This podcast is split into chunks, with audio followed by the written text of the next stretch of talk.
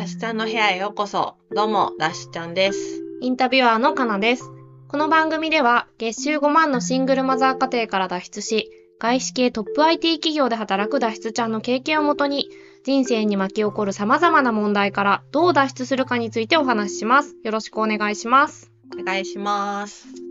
はい、前回からの続きです。では、脱出ちゃんの部屋、続いての質問いきたいと思います。質問はですね、真面目な相談をできる相手がいない場合、どうしたらいいの？ということですね。これちょっと人によってはどういうことかよくわかんないかもしれないんですけど、まあ、そもそもの話、こういうことはよくあると思います？いや、これね、めっちゃあるんですよ。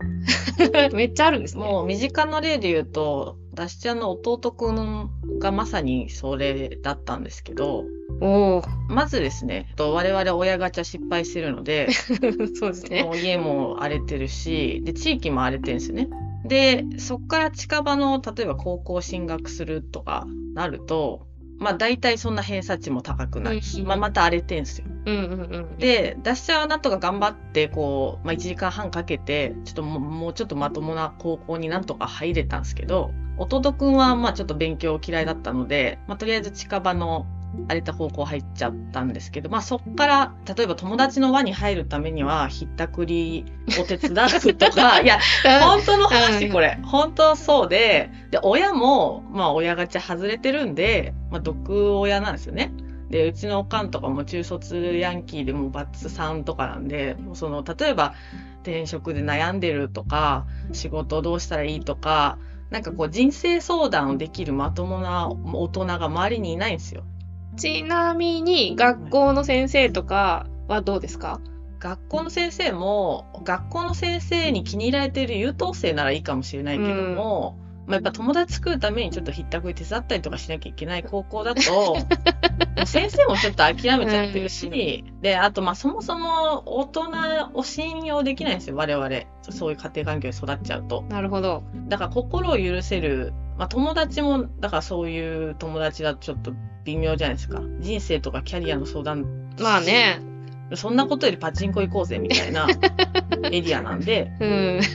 まあそうなんだけどみたいな風になっちゃって、まあ特に優しくて真面目な子なんですよ、弟くんは。うん。やっぱ流されちゃうし、そうですね。いい家庭はいい家庭で、が親が自分のレール敷いてくるみたいな、すごい親身になってくれてる雰囲気で、その実、親が本当は歩みたかった人生とか、その古い価値観を押し付けてきたりとかして、親が描く未来が自分にとって正しい未来なんだって思いがちみたいな、まあ多分そういうことももしかしたらあるかもしれないですけうんど、そうですね。はい。一旦そうですね。まあそんな、意外と相談ってできないよねっていうことが、まあちょっと話してきて分かったんかなと思うんですけど、そんな相談できる人がいない場合っていうことで、えーどどうやって見つけたらっていう前に、まあ、そういう人がこう気をつけなきゃいけないことうん。って何ですかね？いやー、それも闇深いっすよ。まあ、例えば弟くんの例ばっかりですけど、うん。まあ、こう悩んでたりとかどうしていいかわかんないってなって相談できる相手もいないってなったら、うんまあ今度ネットを検索しますよね。うんうんで、ネットとか SNS で、まあなんかこう共感する人とかを見つけて、つながってとか、まあ別にいいんですけど、やっぱその情報の見極めとか、その相手の見極めができないままそれやっちゃうと、ちょっとなんか詐欺にあったりとか、まあしてたんですうん。ね。まで、詐欺にも合うし、なんか仕事もやりたいことじゃなかったけど、まあ高卒でなんか行けるとこ行ったらここだったし、でもなんかうまくいかなくて、仕事も辞めたいって思うけど、お金稼がなきゃいけないしとか、彼女にも振られるしとかですね。なんかまあいろんな30区、40区、50区ぐらいして初めて、弟くんは、あの、出したに相談してきてくれたんですけどあ、そうですよね。だから、弟くんの場合は、よく考えたら脱出ちゃんが本当はいたのに、でもそれにも気づけなかったんですね。しばらくは。まあ、ちょっと脱出ちゃんもこう家から脱出してからそんなに連絡取ってなかったっていうのもあうんって、なんでこう気をつけなきゃいけないことっていうと、まずはその周囲の人だけに相談する。まあ、例えば友達とか知り合いの大人とかだけの情報を信頼すると、ちょっとそのエリアによっては、なんかそのまま流されて変な方向行っちゃうのもあるし、まあ、あとあんま参考にならないんですよね、うちの親とか特に。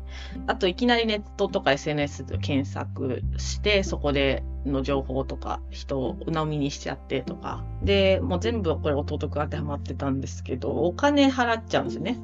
あなんかそういうセミナーとか、教材とか、カウンセリングとかで、もうわらをもすがる思いだったと思うんですよ。でも、後々聞いてみると、え、そんなテンプレの詐欺引っかかるみたいな結構あるんですけど、でもやっぱり、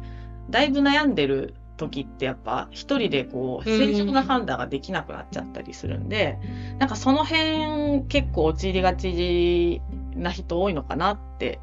なんか、ですよね。あれですかね。ネットとかだと、あんまりよくわからない人が、すごく優しかったりするのは、要注意ですよね、きっと。いや、そう。で、大体なんか、めちゃくちゃ思い悩んで、周囲に相談できない環境にいる人って、やっぱ自己肯定感めっちゃ低いんですよ。うん。まあ、うちだと、その、親がこう、わわ言われて、なんか自分なんかみたいな風にななっちゃったりとかするし、で、そんな時になんかやたら褒めてくれる人が現れたりとか、やたらなんかすごそうな雰囲気を出してくるバイト先のおじさんとかね。いや、君はさ、だからさ、みたいな、なんか年上で大人ってみたいな、なんかいるんですよ、ちょいちょい地元に。なんかそういう上からおじさんみたいなのになんかすごいってなっちゃう。その上からおじさんも危ないんですか？ああ、危ないっていうか、まあ、盲信的に絶対信用はしない方がいいというか、うまずなんか成功してるおじさんだったらコンビニでバイトしないんで、なんかもうそのスタートですよね。その環境的に周りにまともな人がいないっていうパターンの人は結構いると思います。なるほど。多分、脱出ちゃんはマシな高校に行ったとはいえ、うん、まあ周りの環境は似たようなものだったんじゃないかなって思うんですけど、まあまずその10代とか、そういう時っていうのはどうだったんですか？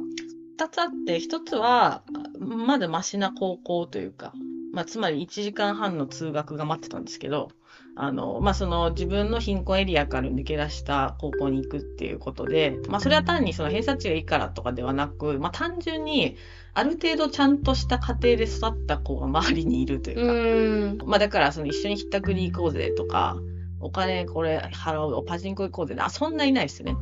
まあ、そんないないですね。そんないない。うん、なんならちょっと英語話せるようになりたいから、なんか留学したい子もいたりとか。志が高いよね。まあ別にそこまで高くなくても、まあちゃんと一生懸命アルバイトしてたりとかっていうところに身を置けてたんで、まあ相談できる友達はちょいちょいいたっていうのが一つと、はい。で、あとは、あの、まあ頼れたんですよ。だしちゃんはその友達に頼るとか先生に分からなかったら聞くとか、まあ、塾行けなかったら勉強。分かんないし塾行けないから何勉強したらいいんですかとかっていうのをなんかその恥ずかしげもなく頼れた助けを求められたっていうのも結構でかかったんかなと思っていて弟くんの場合はすごい優しくていい子なんですけどまあ多分誰に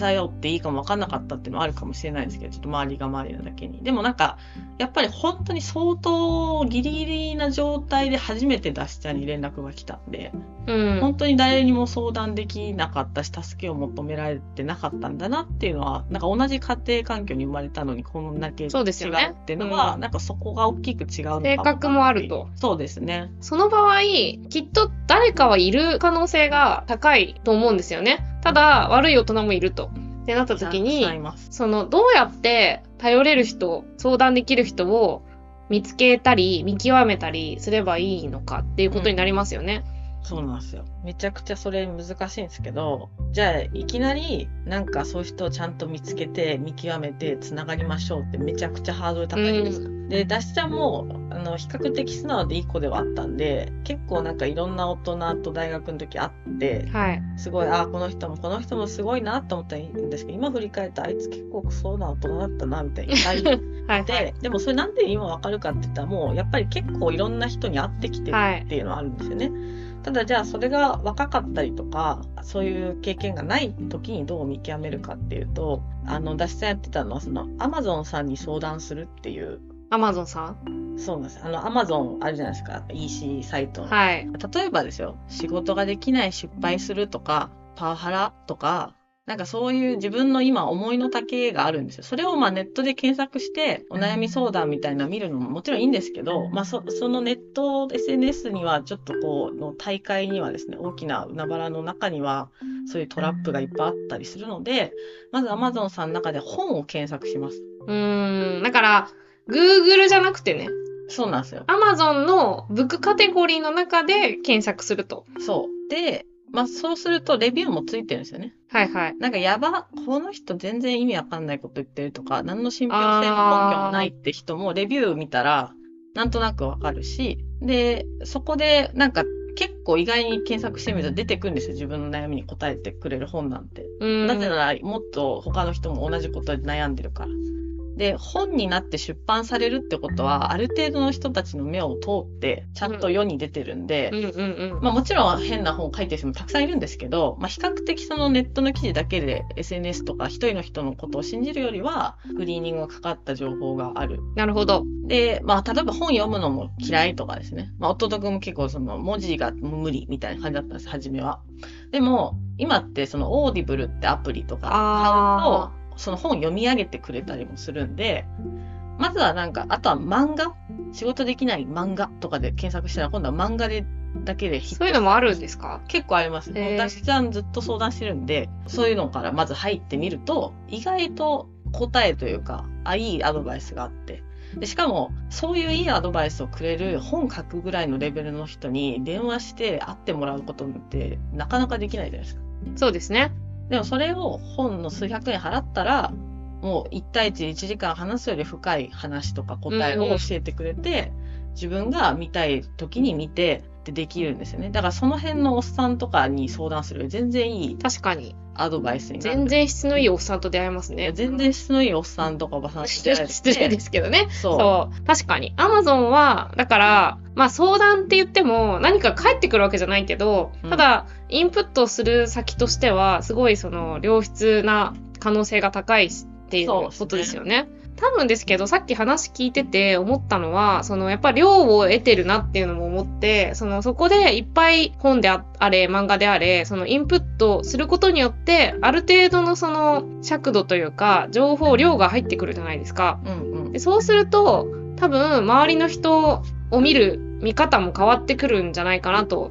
いうのは思ったんですよね。でそこからもしかしたら相談できそうな人を探すっていうこともあるのかもしれないですね。いや、ほんとそうで。で、あとはそれを読んでいくと、そのキーワードというか、うん今まで知らなかった言葉とかも出てくるんですよ。あ、こういう人たちがいるんだとか。あで、それを検索して、その人たちのコミュニティに入ったりとか、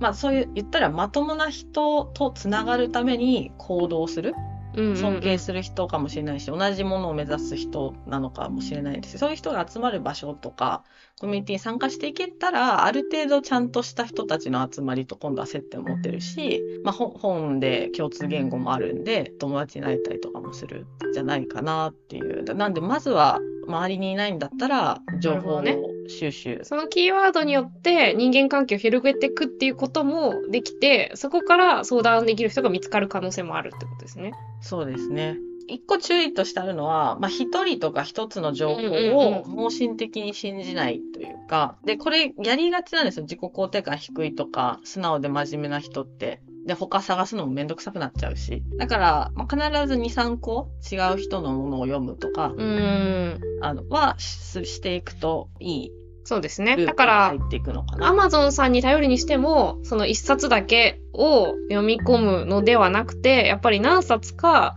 その相談してみるというか、うん聞いてみることも大事ってことですね。そうですね。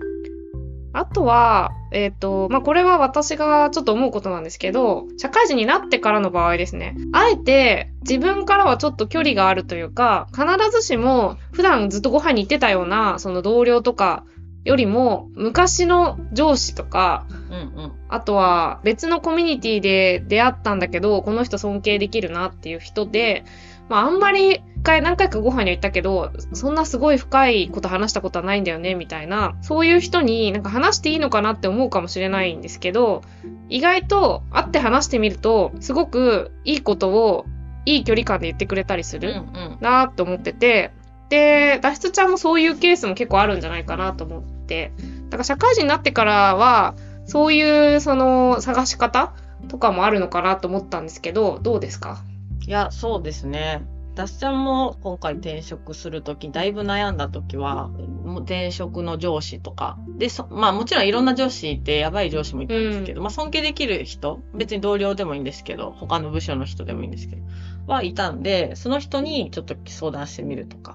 で、特にキャリアとかは、自分より5から10個上ぐらいの人に相談すると、結構的確なあのアドバイスをもらえてっていうのも自分より1個2個3個上の人ってほぼ自分と見てる景色一緒なんですよ、だから悩んでるって言っても解決策そこまでないし、まあ、友達みたいな感じで、だから5歳ぐらい上になってくるとある程度近い自分の将来をすでに見てる人のアドバイスが聞けるしただ10超えてくると、まあ、ちょっともう時代が違うんですよね。そうですね。10年ごとにだいぶ時代変わってるんで、その人の価値観って、だから親とか一番危ない情報源なんで。なるほど。そういう観点からもね。そうなんです、そうなんです。お前何十年前の話だよって話なんですよね。だからなんかその辺は意識して5から10上ぐらいが一番ベストかなっていうのは肌感としてあります。そうですね。意外と相談乗ってくれたりするんで、突撃する勇気も大事ですよね。うんいや、そうですね。むしろ多分嬉しいんですよ。そういう相談ってなかなかあんま受けることなくて。え、どうしたの？みたいなアドバイスぐらいだったら全然お茶でもいいよみたいな風に意外と言ってくれるんで、悩んでて自分の中で閉じるぐらいだったら、そういう人に相談するっていうのも一つ手かなっていうのは思いますね。はい。じゃあこんなところで少しでも相談する相手を見つけるヒントになればいいなと思います。今回の質問は以上となります。ありがとうございます。ありがとうございました。ダシちゃんの部屋、次回に続きます。番組の感想は、ツイッターで、ハッシュタグ脱出ちゃんにてお待ちしております。ブログ脱出ちゃんの URL も概要欄にありますので、ぜひご覧ください。こちらでもお便り受け付けています。脱出ちゃんは、あの頃苦しかった自分に少しでも脱出ルートのヒントを示せたら嬉しいなって気持ちでやってます。一人でも多くの人の参考になれば嬉しいです。もし同じような悩み持ってる友達がいたら教えてあげてください。お願いします。お願いします。